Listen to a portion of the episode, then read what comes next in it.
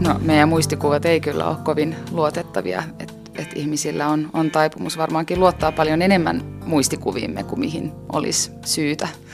Ja, ja itse asiassa aika moni asia meidän, meidän tota, yhteiskunnassakin perustuu siihen, että etenkin nyt ehkä oikeusjärjestelmä, niin, niin siihen liittyy paljon sellaisia ehkä epärealistisiakin premissejä siihen liittyen, miten, miten luotettava tai epäluotettava meidän muisti oikeastaan on. Näin toteaa psykologian tohtori ja oikeuspsykologian asiantuntija Julia Korkman. Oikeastaan kaikki muistomme ovat toista kuin tapahtunut todellisuus, vaikka ne tuntuisivat kuinka tarkoilta tahansa.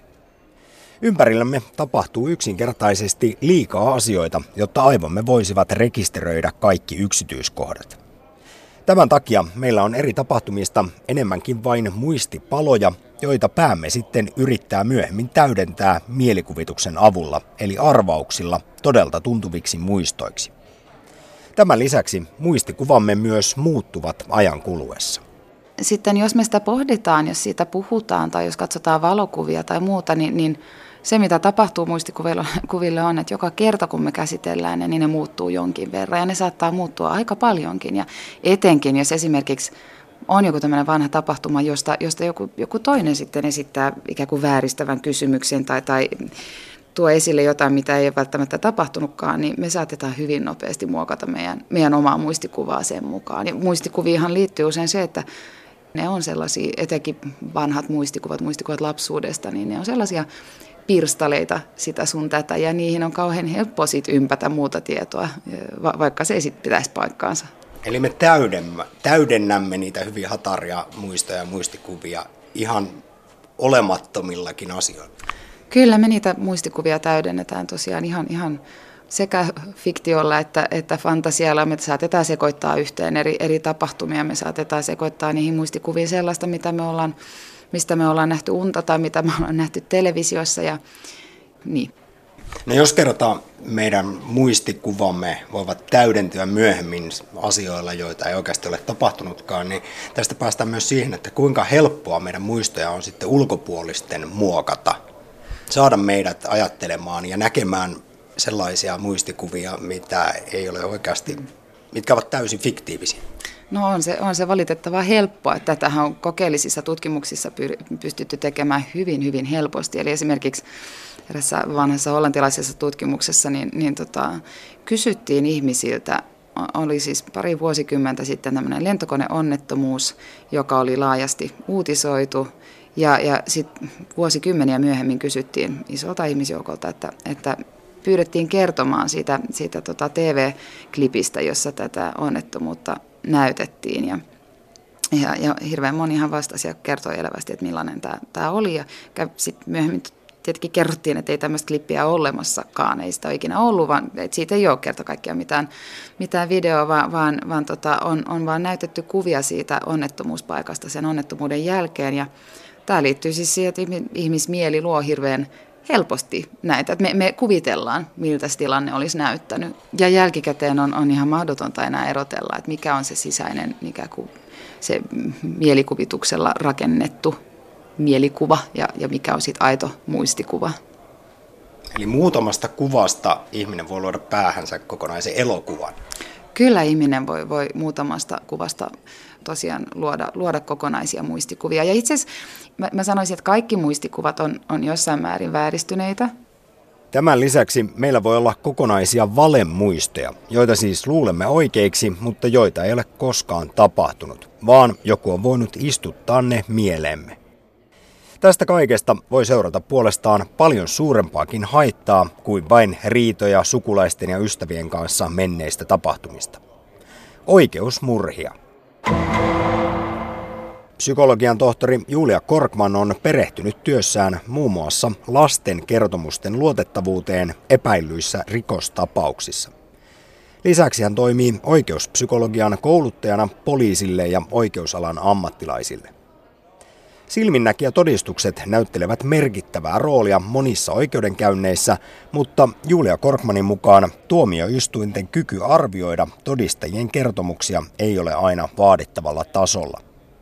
Sitä ei voida tietää, kuinka usein Suomessa tapahtuu oikeusmurhia virheellisten muistikuvien takia, mutta esimerkiksi Yhdysvalloissa niin sanotun syyttömyysprojektin tulokset kertovat karua kieltään.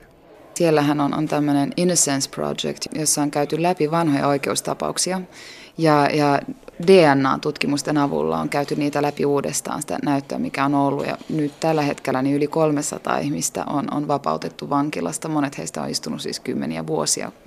Ja, ja tota, on todettu, että ne kaksi suurinta syytä siihen, että, että ihmisiä on tuomittu väärin tai syyttömiä ihmisiä on tuomittu rikoksista, joita he eivät ole tehnyt, niin, niin kaksi pääasiallista ryhmää on väärät tunnistukset ja väärät tunnustukset.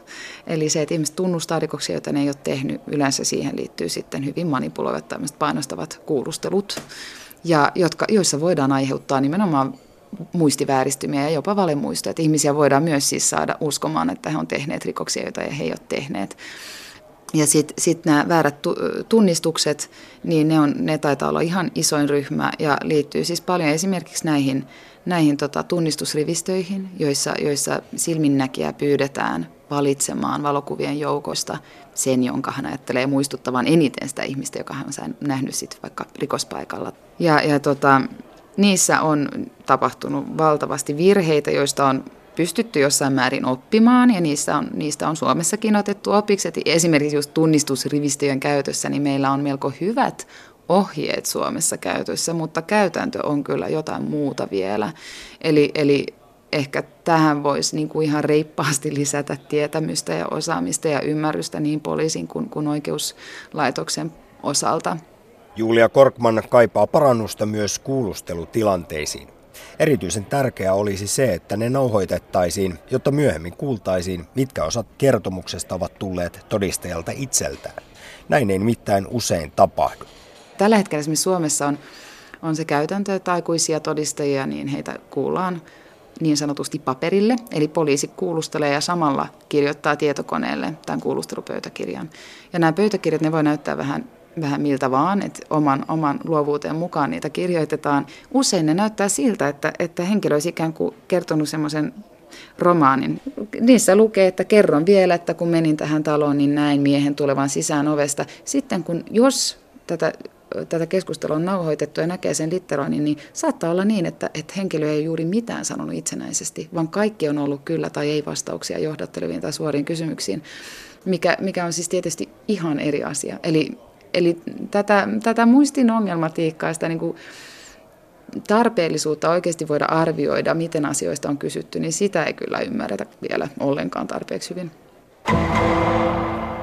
Julia Korkman, tästä tulee mieleen Yhdysvaltojen ja Suomenkin puhutuin dokumenttisarja tältä talvelta Netflixin Making a Murderer, jossa kävi ilmi se, että esimerkiksi Yhdysvalloissa etsivät koulutetaan ei niinkään saamaan totuutta esiin mm. kuulusteltavalta, vaan tunnustus esiin, mm. ja siihen on ihan omat tekniikkansa.